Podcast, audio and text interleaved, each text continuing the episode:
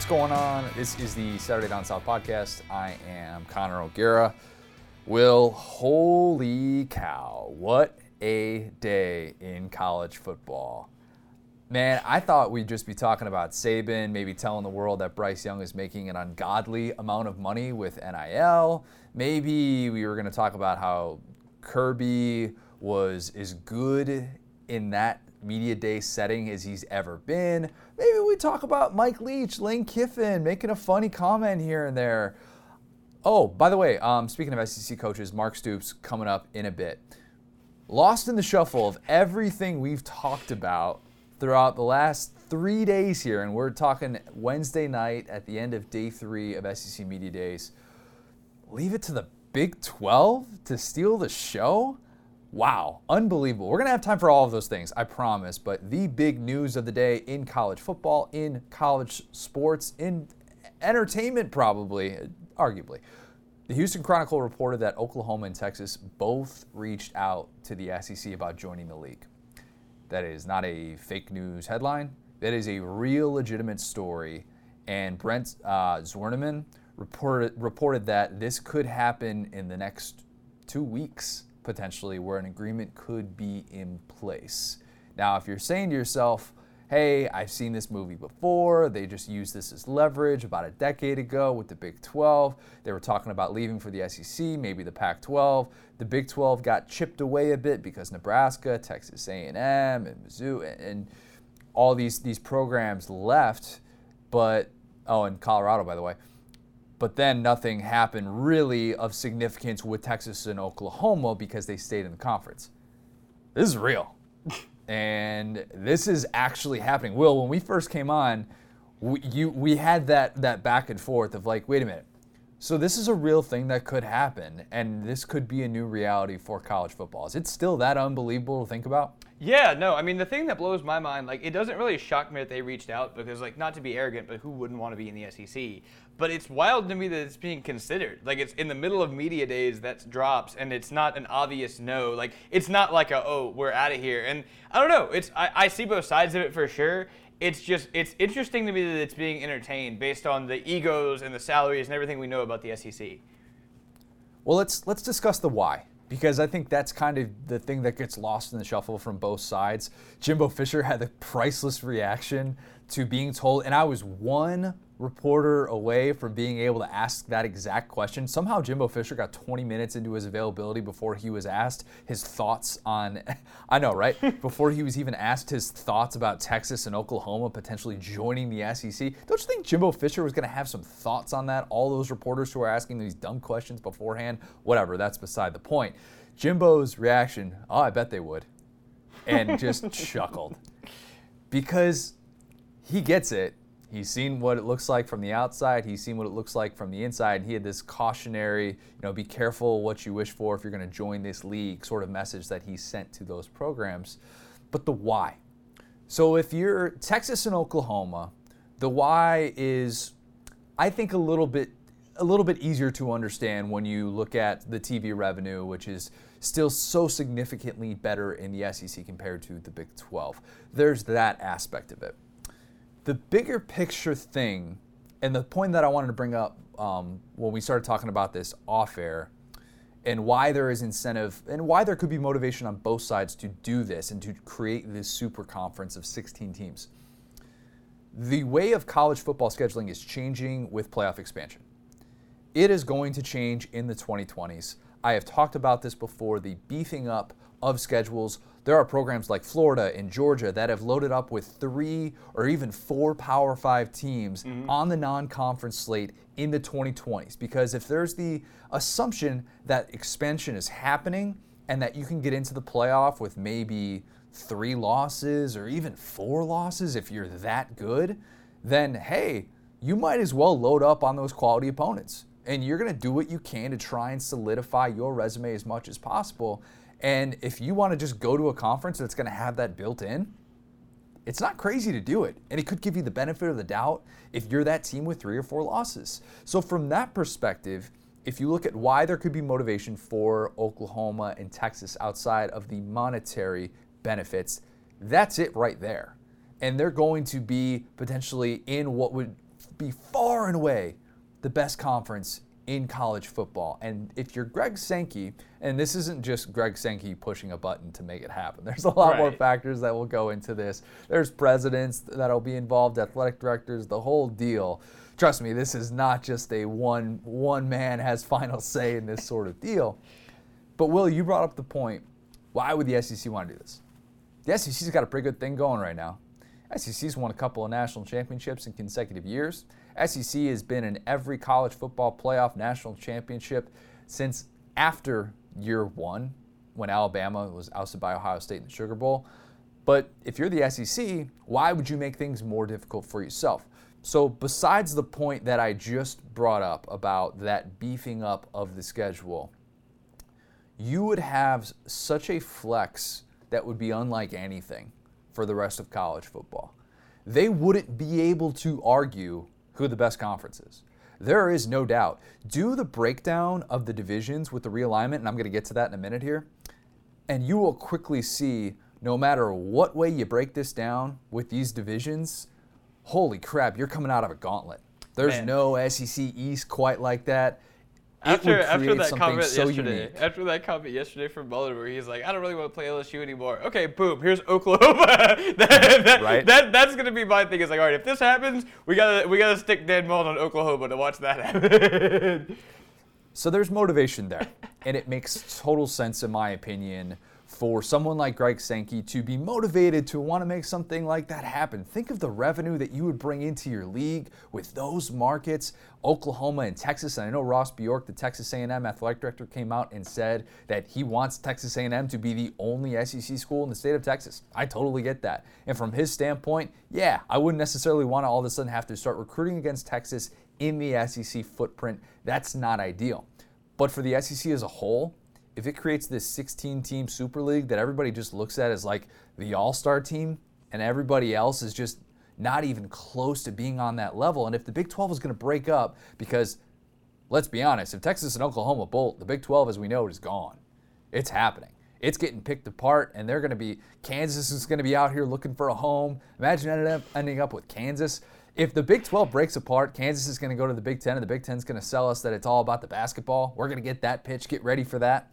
Trust me, there are things here that are moving that if you're an athletic director right now, you feel like you're on your heels. And if you're the SEC, you're just sitting back and you're rolling up your sleeves and you're going, man, we're in a really good spot compared to where any other conference can be right now and that's what I keep taking away from this. Will, does that does that kind of put make a little bit more sense as we talk about the the dynamics with both sides? Yes. No. I I, I think that makes a ton of sense, and I, I like that you mentioned basketball because I think we are getting more of into a basketball mentality. And growing up as an SEC football fan, that's something that I'm going to have to get used to because it's coming. You know, it started with the 12 team playoff, um, and you look at you know you in, in, college basketball you get to see these big matchups. A lot of the top ten, a lot of the top teams play each other, especially in kind of the early season, right? And then they kind of have the rest of their season to prove who they are. Um, so yeah, yeah I, I, think that that's something that's exciting. You talked about the non-conference um, opponents. That's something that's coming more and more. So if you want to see more quality football games, I think that's definitely th- this change would cause that.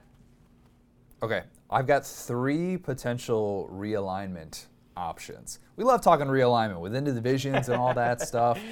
And it's beyond just get rid of divisions because that's something that I threw out as well. But then I thought about the possible scheduling of that and the conspiracy theories that would come in play. If you had an eight game conference schedule and it was just totally random and it was a free for all, that wouldn't really work out so well because the team that would end up getting like Vandy, Mizzou, Kentucky, Arkansas, uh, you know, Mississippi State, like the team that would get six opponents like that, and then they would only have like LSU and A&M, as opposed to you know that could get skewed in a hurry. So I don't think that's going to happen in a utopic world. It would.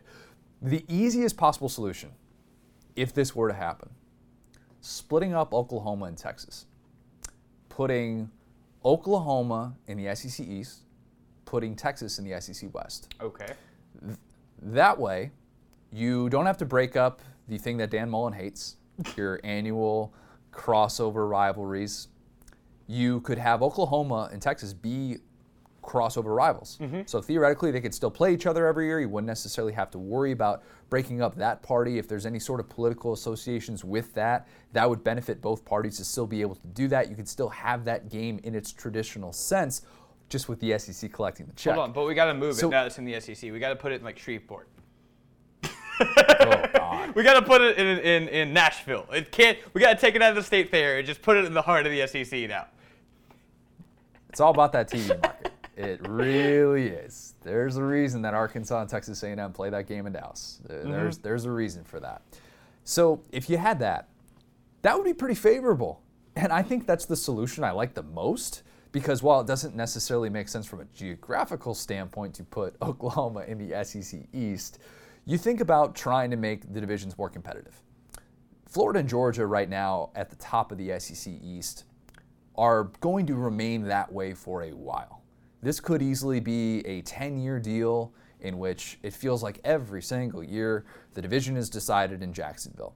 That's all well and good for those two teams, but to break up the rest of it, you kind of need that third team, and that's what takes a division from being, eh, all right, to being considered respected and having to get through that means a little bit more. So you have that, and then Texas at its current state, that's the wild card. Now, if Texas gets back, as they would say, then all of a sudden you're looking at the West and going, "Oh my God, are you kidding me?"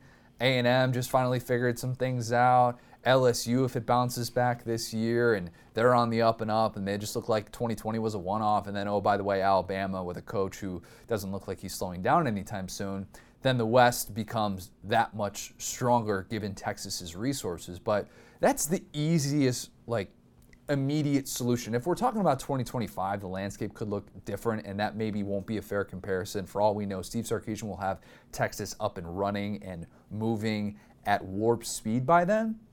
But will, when you just look at those things and you could try and keep everything else in place with the way the SEC currently is without upsetting everyone, doesn't that seem like the path of least resistance?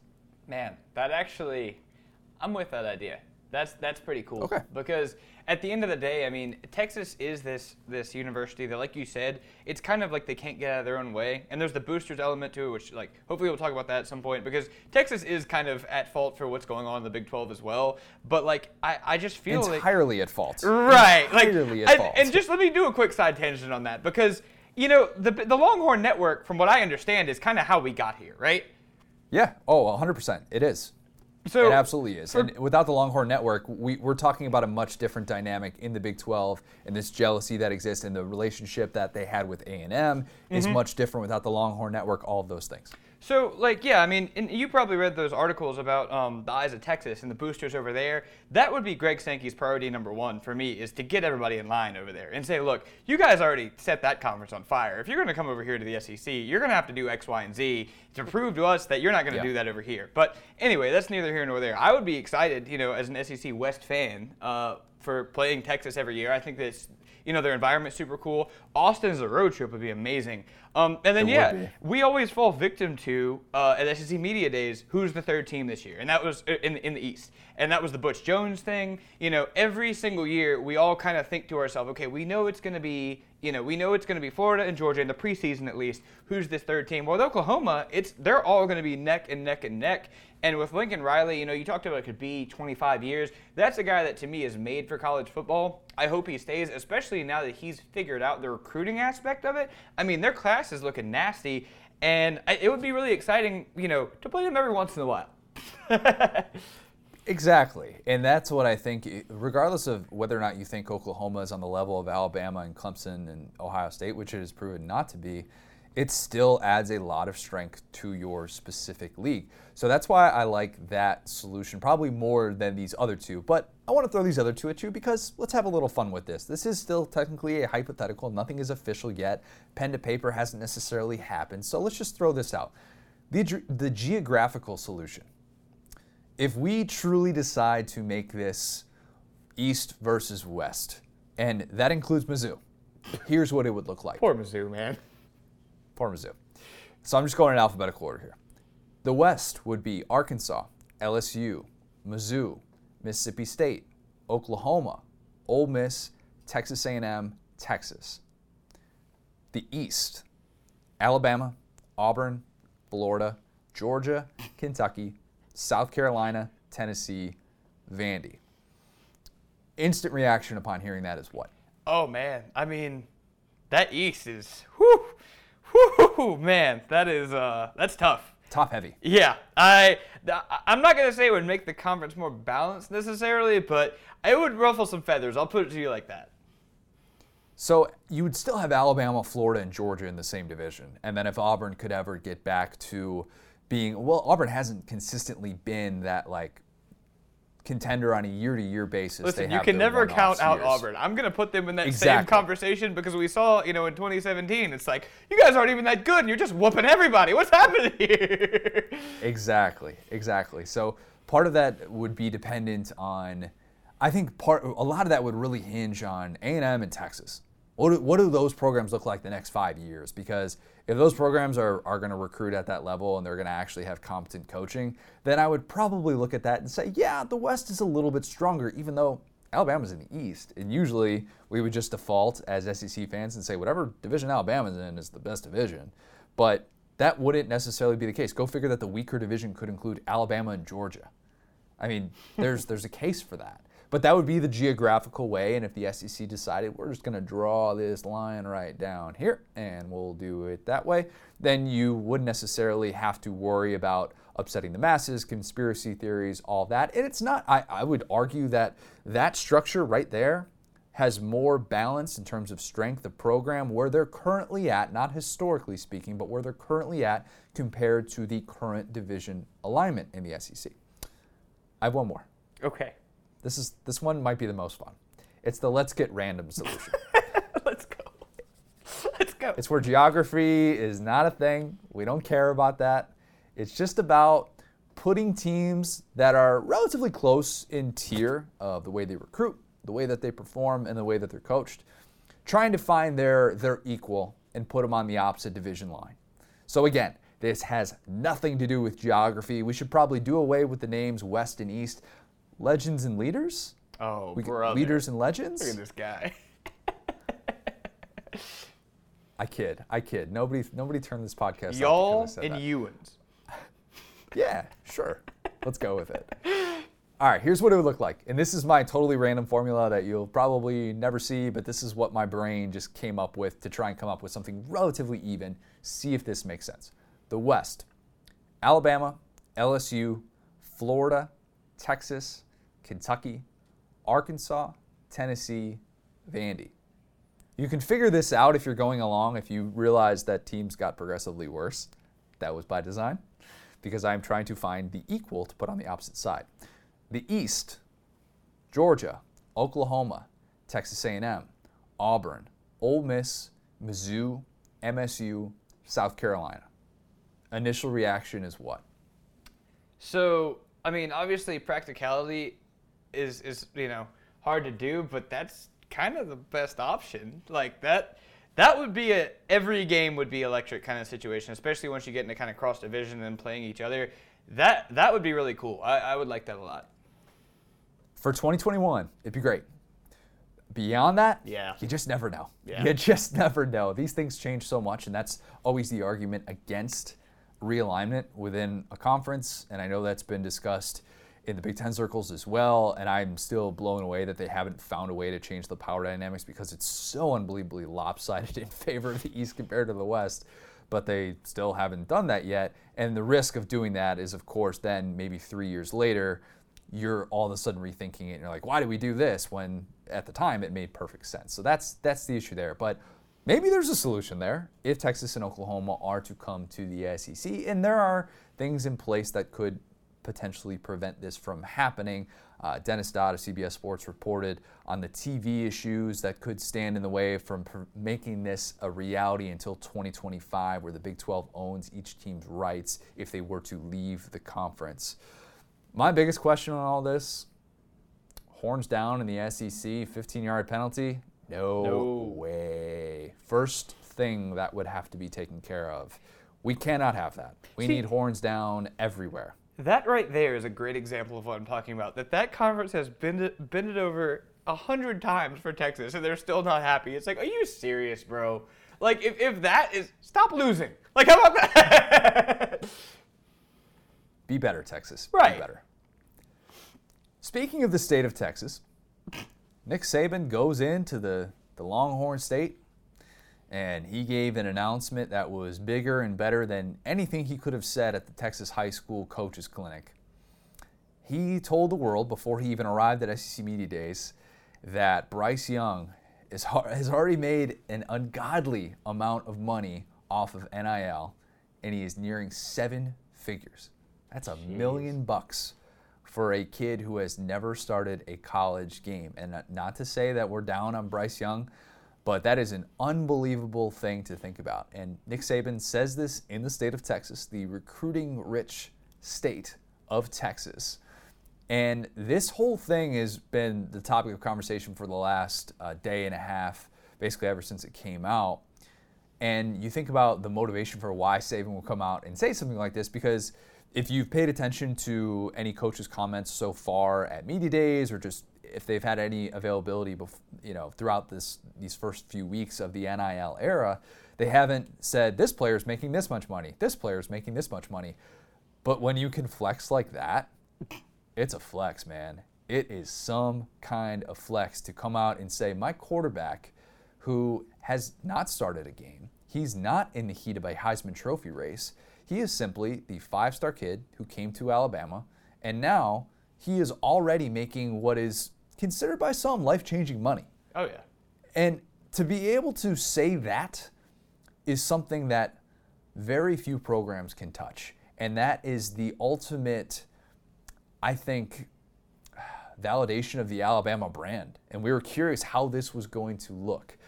Nick Saban recruits at this level, and people are sick of hearing about this, but it's true and it's worth repeating.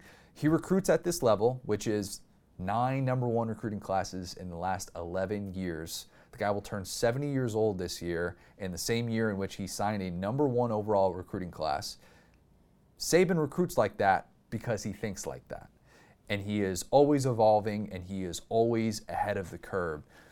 What I thought today, and more so thinking about this, having some time to digest just how insane that is for Bryce Young. Imagine being Kirby Smart. Kirby, as I said earlier, crushed media days. I thought Kirby was even better than Shane Beamer. I really did. I thought some of the ways that he addressed some pretty serious issues, COVID vaccination numbers, and talking about that, the way that he's approached his team with it, talking about the NIL and how he thinks it's not going to change college sports for the worse and that he's using this as a positive. And oh, by the way, I'm just out here getting a text from Quavo saying, don't be thirsty. Kurt, who is this? What? Kirby was funny. He was telling the story about getting recognized and and and and his kids just busting up laughing. And he had this long opening statement. And I was like, Kirby looks ready to roll, and he looks like a guy who is confident and feels good and feels like maybe now is his time to beat Nick Saban, and just maybe he's going to be able to get over the hump that this year. And then Saban steals his thunder with a message like that. And you know, Kirby has uh, been able to sign pretty much any five star quarterback that he's wanted to at this point. Kirby should have won the day. Saban didn't just win the day, Saban won the week by saying that. That's just an unbelievable thing to come out and say. And Lane Kiffin, if you saw this reaction, it was great. When Lane was told he, he, when Lane was told about the Bryce Young thing, he didn't know, mm-hmm. and probably was a product of him just you know doing a bunch of media stuff beforehand. When he was told at his press conference, he made this face that was just pure disbelief. You think about Lane. Think about who Lane is on social media. Lane's always got a funny response. He's always witty. He's always got something up his sleeve. He's got that dry sense of humor.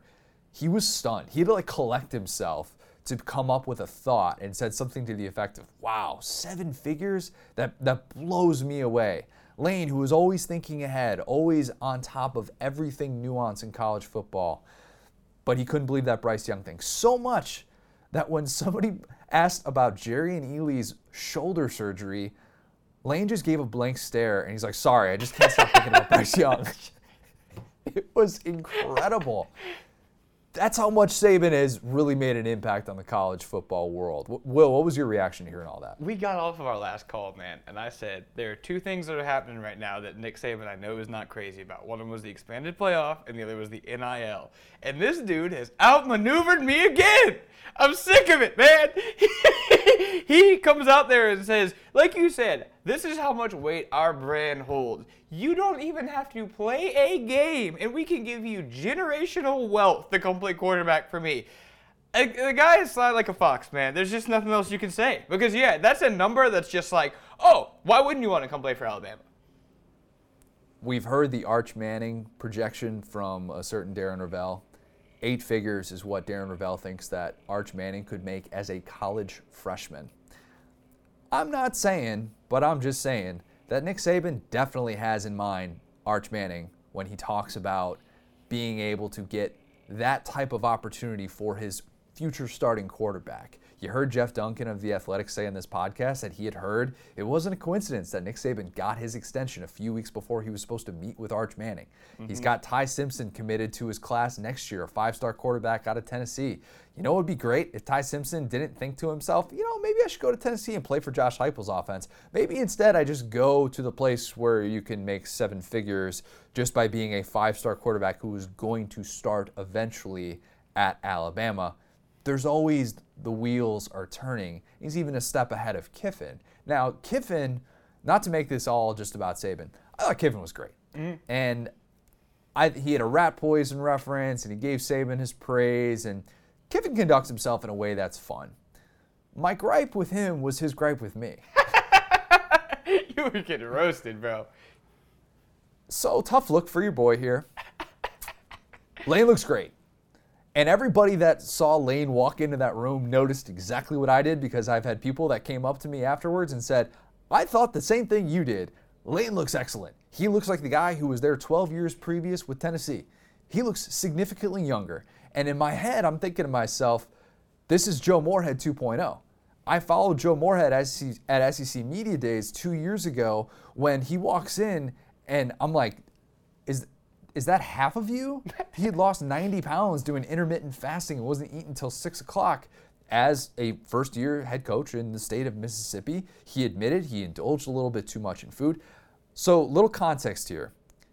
Lane tweeted a couple weeks ago, somebody complimented how he looked in 2021 compared to 2020. And Lane said something to the effect of, you know, I just uh, I indulged less in Mississippi food.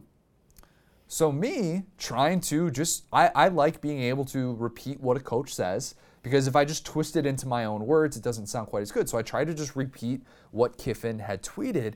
And I asked him, you know, what's, what's your diet been this summer besides just not indulging as much in Mississippi food? Lane says, that's a strange thing to ask a guy, which, whatever, man. Why can't a guy just give another guy a dub? Sometimes we need dubs. just a dude. Lane, dudes rock, man. Yeah, just just bros helping bros. You know what's wrong? So Kiffin then says, I don't want to say anything negative about Mississippi food. And I don't want to turn this, he's like, I don't like the way that you're coming across here talking about Mississippi food in, in such a negative way. I love Mississippi food. When we went to Ole Miss, man, we ate well that weekend. It was awesome. I can't wait to get back to the Magnolia State. I'm so pumped for being able to hopefully take a trip to Starkville and maybe in the near future here and get back to the Grove when it's at full capacity and have another pickle martini on the square. I wasn't hating on Mississippi food. Kiffin took it that way. He didn't want to accept it. He did also say though that he wasn't going to eat again until his defense started playing better. Um, Man's gonna which, starve. Sorry. Yeah, man, might starve. No, no, like I'm, I'm, with you. Like literally, you reference his own words. Like that's the thing about coaches, man. Like they know at all moments they can make you look bad because it's like the Gregg Popovich thing. It's like that dude can flip a thing upside down at any point. Right? It's just up to him. So I don't. The way you asked it wasn't that weird. You referenced his own thing. Like I think you're good. And like you said, it's been something he's obviously tried. So all he had to do was accept the dub. All he had to do was be like, "Yeah, man, I'm down 50 pounds. It feels great." And then you get your little lane quote instead of getting roasted. Yeah. Oh well. What are you gonna do? Kiffin and Leach, though, were two people that a lot of people were really looking forward to seeing, and it was great to be able to to see those two truly in, ah, what's ingrained in SEC culture. That's what at least what it felt like. Leach, I thought was going to be a little bit better. I thought we were going to get a little bit more random moments from Leach. Good, not great. Still had his funny moments. He talked about the Tennessee job. And I was surprised that he said as much as he did. Um, he was basically asked when you were at Washington State, did you think you were going to become the next head coach of Tennessee? And he said, quote, I talked to Tennessee, but nothing ever got nailed down. Then pretty soon they had a coup de grace there. coup, coup de grace, not coup de grace, not that. Coup d'etat. D'etat? Leach made all of us look up that word that some of us knew. I wasn't one of them. I had to look up how to spell it, whatever. I still graduated college. He said, "You guys can sort of can sort that among yourselves. It's pretty well documented. I didn't end up in the middle of the coop, so lucky for me." Pretty honest. Then, naturally, I think about the sliding doors, and yep. I go back to what if Mike Leach had accepted that job? What if Mike Leach had actually been allowed to accept a job that John Currie apparently did not have the right to give out? what if that had happened? Things would be so much different in the SEC, Jeremy Pruitt would have never gotten hired by Tennessee and been like the fourth choice. Would Mike Leach be entering year four at Tennessee? Josh Heupel still at UCF. Gus Malzahn maybe still unemployed. A lot of different things that could have happened. Would Tennessee have modernized its offense when it should have? Would they have maybe had like a victory against Florida, Georgia, or Alabama in the last three years? Eh, Definitely not year one, probably not year two, maybe last year, maybe, maybe in 2020 it could have happened. But Leach at Tennessee is weird to think about still. And I remember thinking at the time, oh, this could really happen. Leach seems like he's down for this. Mm-hmm. And then, of course, we find out that the, the powers above John Currie were not going to allow that to happen. But, you know, I, I almost, I did this little debate in my head too. Where would you rather be right now? Would you rather be at Mississippi State, a program that has had an obvious ceiling throughout the 21st century, or would you rather be at Tennessee, a program that has also had an obvious ceiling more so in the last decade than the entire 21st century as a whole, but Leach feels good about his choice at Mississippi State.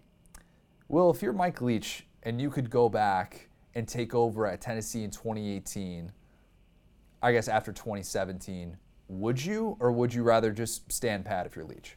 Man, that's it's an interesting comparison. I mean, I feel like if you're a competitor, you gotta like the Tennessee job more. Just you know, history, all the re- all the reasons that Tennessee's great, Rocky Top. Um, but yeah, I, I, do think that Mississippi State's a better fit for Leach. Um, we've talked so much about this. Is my one fact that you've learned from me. This and the three-three-five defense is literally. Yes. Oh my bad. Well, I, okay, real quick. I owe Will an apology. I am such a jerk.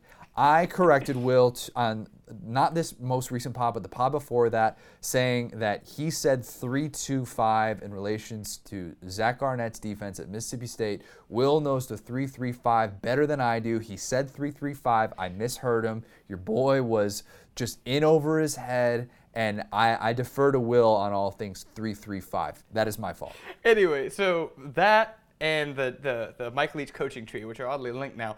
Um, but yeah, so we've talked about hypo, you know, played for Leach or played in that offense, and yeah, they're obviously kind of similar. So you'll be able to see, you know, how that works in the SEC East, uh, a you know diet version. I hate to say it like that, but I think for Leach, he's in the right spot, man. The people in Mississippi are awesome. Like you said, the expectations aren't quite as high. He can be himself. He's that type of guy that, you know, I mean, Texas Tech was perfect for him. Washington State was perfect for him. It's it's not necessarily the marquee program, but it's like right there to where you can get where you want to get. And Tennessee is under a microscope, and he's one of those guys that, you know, he likes to be a little bit of an oddball.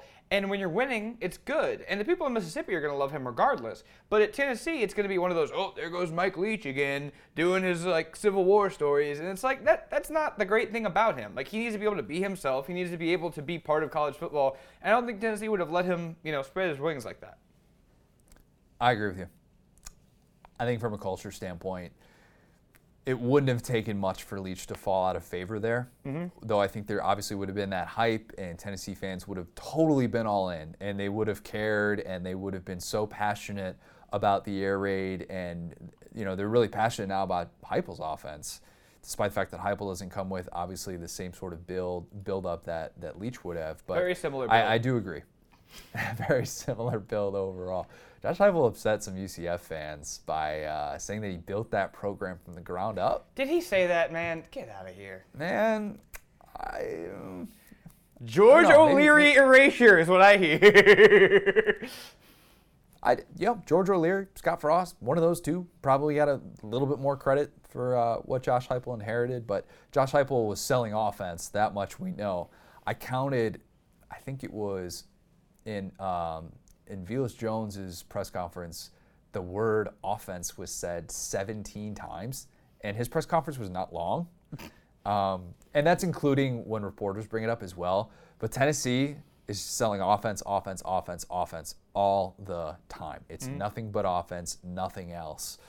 A program that's not really selling offense right now, but in that same state, Vandy. So I didn't ask Clark Lea about the na- the um, about not having the numbers on the jerseys. Quick Clark Lea story. On Tuesday night, was coming back to the the hotel with uh, after hanging out at Dave and Buster's. Shout out to the SEC for the gift cards. Ended up being twenty six dollars on it instead of thirty dollars. Yeah, don't know why. That was weird. They gave us a they game- gave you gift card and then a cards to gift card. Dave and Buster's? It's That's yeah, awesome. it's basically connected to the mall. Yeah, it was good. To, it was That's you know, game six was on. It was good to be able to like catch up and have a couple of beers and not have to you know pay for it or anything like that. Um, Wait, who raised But- Dave and Buster's? Anyway. yeah, a there's big a, there's deal, Dave and man. Buster's that's yeah, it's like connected to the mall, but not really. It's Mm-hmm. in the same. You don't have to leave the parking lot, but you can get there. Anyways, so we're coming back from there, and I'm with um, John Neighbors and Chris Gordy. Chris Gordy does the world's best Shaggy imitation. It's not even close. That's Shaggy who came back into the pop culture lexicon, not Shaggy from Scooby Doo. I want the world to be known. Um, the great singer. So anyway, coming back up the elevator in the in the hotel, and um, you know, looking around, and there's like two guys to my right. Didn't recognize them. Gave him a once over. Oh well. Then on Wednesday morning, when Clark Lea walks in for his press conference, I realize I shared an elevator ride with Clark Lea and I didn't even recognize him yet. That's a little bit on me. I need to be better. But that's also kind of on him because Clark Lea looks very much just like a guy. And he's got he's got the head shaved and he does not stand out from a crowd. Clark Lea's not rolling with the same sort of entourage that Nick Saban is, as we know. He was only with like maybe it was his SID or somebody security. I, I don't know who it was, but we did not recognize Clark Lea. None of us. None of us three who have been here all week and dissecting all these different things. But anyway, back to the thing about the about not having the numbers. Vandy's roster has five players, five players with numbers. So this thing that we brought up the other day about what if they don't get all those players with numbers? I don't know, man. I don't know what the rate is on it. I imagine that a lot of those guys are going to get them in fall camp. I hope they do. I hope there's no guys that go into the season without those numbers. That's a tough thing to have to deal with.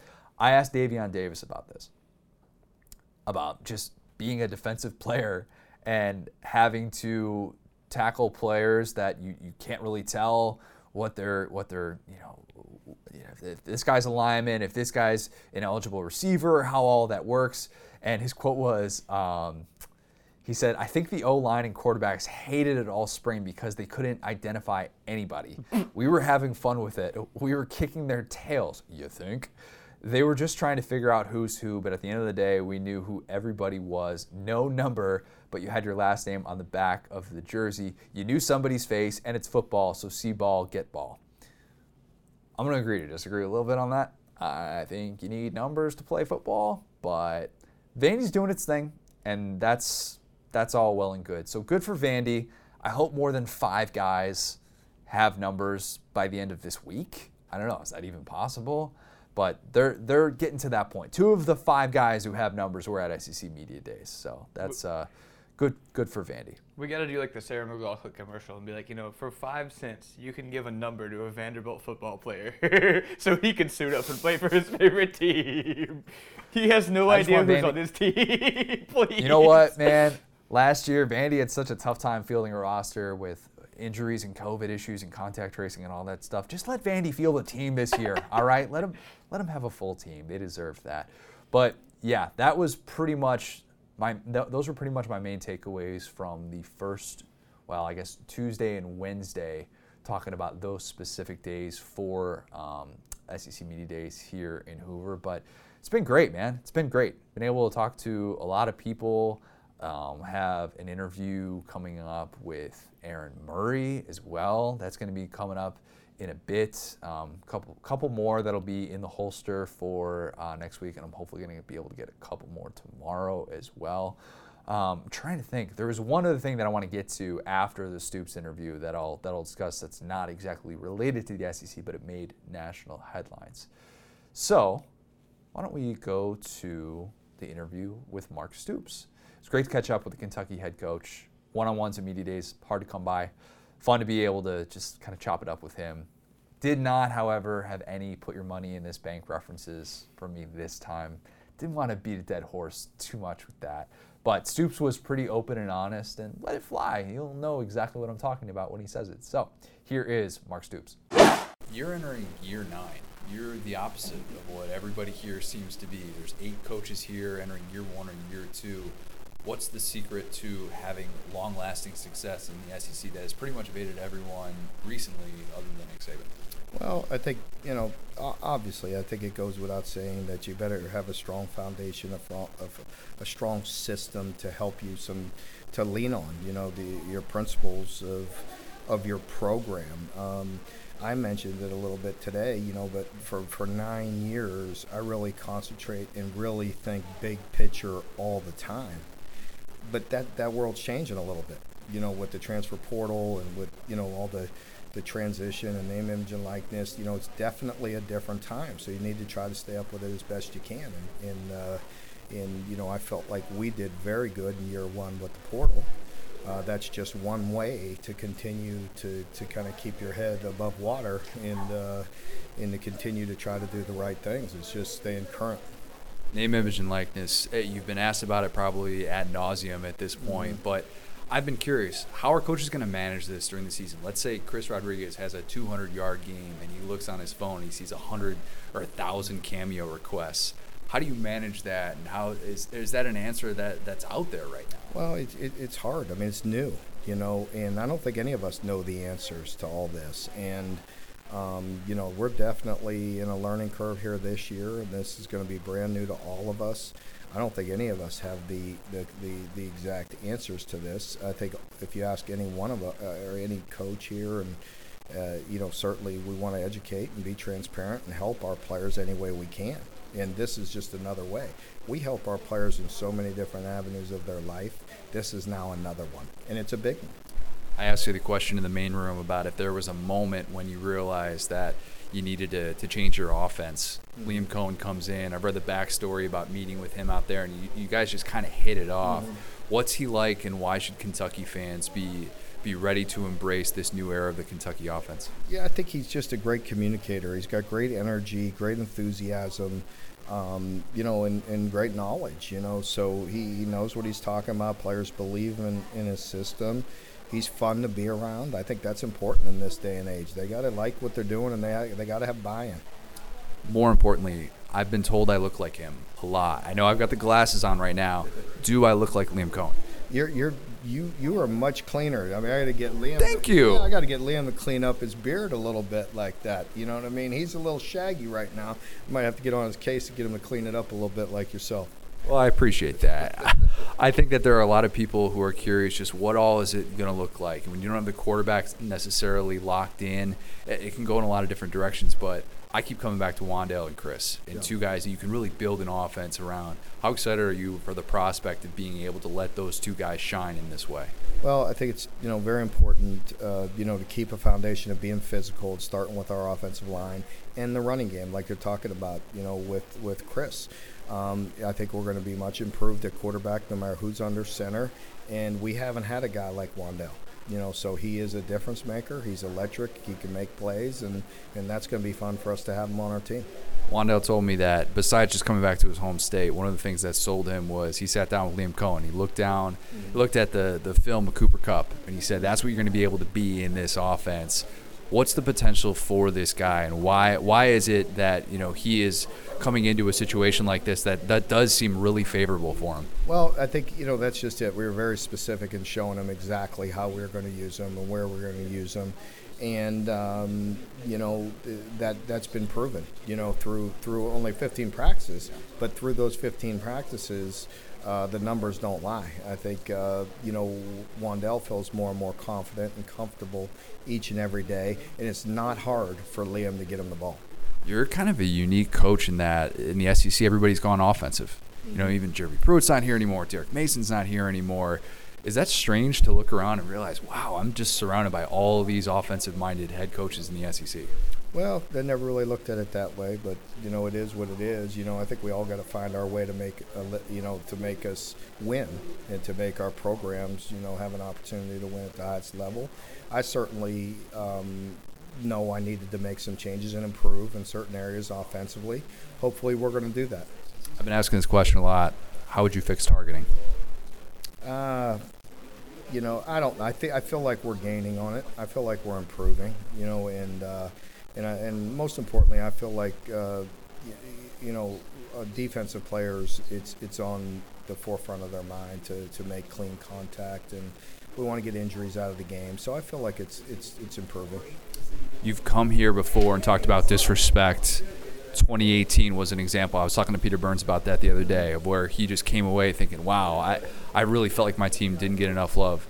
Do you do you feel any sort of way this year about that subject? Because I know that's something you're always pretty aware of. Well, I think you know. The, you could phrase it how you want. I, I wasn't necessarily saying my team didn't get enough love. I, will say it for you. You weren't. you, you, could say it how you want. I was just simply saying, I, I don't give. I don't excuse my French, I don't give a shit what, what you say. I know we have a good football team and we're going to go out there and prove it. And we're going to do it. And I was confident because I knew what our players were doing. I knew what they were capable of and I knew the way they were working and I knew their hunger. Um, you know, I, I, I, feel similar this year. I'm not sure, uh, you know, we have a lot to prove.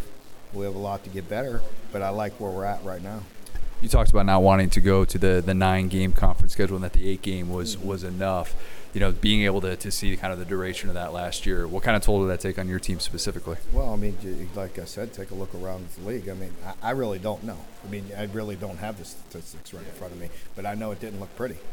You know, and there were some teams that the, that, that the wheels could easily fall off because that is brutal. It's, it's brutally hard to play 10 during COVID was uh, it, it, it, was not easy. And uh, to play nine year in and year out, for teams like us, it's different you know, we, we have a rival that we like to play. I like to play Louisville. You know, and Louisville likes to play us. If you don't have that, then that, that's a different story. But I mean, Louisville's been a top 10 team since I've played it. You know, maybe not every year, but they've had their times when, I mean, hey, go try to play them the other day, a couple years ago when they had Lamar. You know, and then, and then they had a ninth game. You know what I mean? So, you listen, that's just, it's just, you know, it just, it just, it depends on everybody's circumstance. Everybody's going to position themselves for what's best for their school. Of course. So that that's it. I'll get you out of here on this one. 12 team playoff. You think back to a year like 2018. You think how exciting that could have been to be able to continue it there. Do you have any thoughts on just kind of the, the overall prospects of it? I do. I think that'll be good. I think it's going to be you know more interest for more teams late in the year. I think it'll create interest and it'll give more teams an opportunity. Like you said, a team like us, you know, a few years ago we would have had that opportunity you know, and so, uh, you know, hopefully that'll spark some interest and they'll give it some consideration. Will, by the time that people are listening to this, it'll be at least the final day in Hoover, Arkansas, Auburn, Mizzou, two SEC head coaches that we've already had on this podcast before, and then three overall people that we've had on this podcast before, if you want to include Grant Morgan as well. Mm-hmm. Bo Nix, going to be in the house. Oh, I'm I'm looking forward to this. How great do you think Bo Nix is going to tell everyone he feels in Mike Bobo's offense? Oh, he's going to feel amazing. And you know what? Someone needs to ask him. It's kind of mean, but someone needs to ask him. Hey, Bryce Young hasn't played yet. He got a million dollars. How how you sitting? He's got a sweet tea deal. You know what? I'm I'm not gonna hate on. I'll hate on Bo Nix for some of the the inconsistencies and some of the things that just frustrate me about his game. I won't hate on him for the NIL stuff. You get yourself a Nashville sweet tea deal in the SEC, you're doing something right. Right. Bo Nix's people had that lined up, ready to go. Facts. That came out like at midnight, I, as soon as the NIL era started. Tip of the cap to Bo Nix. He could be doing much worse than that. One other thing that I wanted to bring up that Deion Sanders story. Oh, brother. Sorry. If you didn't see it, Deion Sanders, yeah, that Deion Sanders, prime, he walked out on media days in the middle of their, their Zoom call, all because a reporter called him Dion. That reporter is Nick Suss, who covers Ole Miss for the Clarion Ledger. I sat next to him all day today Oh. heard all the story, all the context of it. Actually, tried to get him on the podcast. He's not going public with any of these things yet because he wants the story to die because he doesn't want Dion to keep getting more attention for this because he kind of has, and he got national attention for doing something that, in my opinion, it was kind of BS. And I, I heard some of the backstory with it, and a lot of people looked at this and are like, wow, Dion, what an alpha. And if you haven't seen the clip by now, go look it up and get the the full back and forth. But Deion Sanders should not come away looking like an alpha. And I'll call him Dion if I want to call him Dion because I call head coaches in the SEC by their first name. And despite what Dion said about you would never call Nick Saban Nick, he's actually wrong because Nick Saban was called Nick throughout his press conference at media days, and he's been called that repeatedly. And he even came out and said, "I don't care what you call me. You don't have to call me coach." So Nick Suss has actually even called Dion by his first name a bunch previously. Hmm. Sent the clips into his boss. So this was not a first time thing. He said the one thing that he regretted though was that he he kind of he got a little bit smart with Dion because like after Dion pushed back and was like, "Don't call me Dion. You would never call Saban that." And he's like, "All right, Dion." Okay, Dion. That was the best part of the video, though. Because you can't, if we're two Yeah. grown men, bro, like, I understand the thing about doctor, you know, if you went to school and stuff, but it's like, if we're two grown men doing our jobs here, there's got to be a mutual respect there between the coach and the media. And if you're making me feel like I don't deserve to talk to you and we can't speak on like a man to man basis, that's just weird. So, like, I respect him being like, okay, Dion, because, like, even though he's an NFL player and everything, like, we're all here for the same reason. You know what I'm saying? I agree. And that's what I come back to. And I got away from this, and I'm not going to give you some whole spiel on you should never call someone coach. If you want to call someone coach, fine. That's that's not my thing. I like being able I, I feel more like I'm on somebody else's level when I just call them by their first name Right. and I'm not building this up in my head or something like that. And then, then I'm overthinking and I'm like, oh, should I have called them coach? No, no, no. Just I'll just call them by their first name. Who cares? Doesn't really matter. So the more egregious thing though that Jackson State did was they blackballed a Clarion Ledger reporter because he wrote about a kid committed to the program who was on trial for domestic violence. They blackballed this media member. So it was a very eventful week for the Clarion Ledger. And this whole deal, maybe those two things are a bit linked. I don't necessarily know, but it's very messed up. And it's a pro- if you're taking Dion's side in this, and if you just want to hate on the media because that's your deal and you just think the media is the worst and that's fine, whatever, that's going to be you. I get it. Whatever. You don't want to look at the full story. That's totally fine.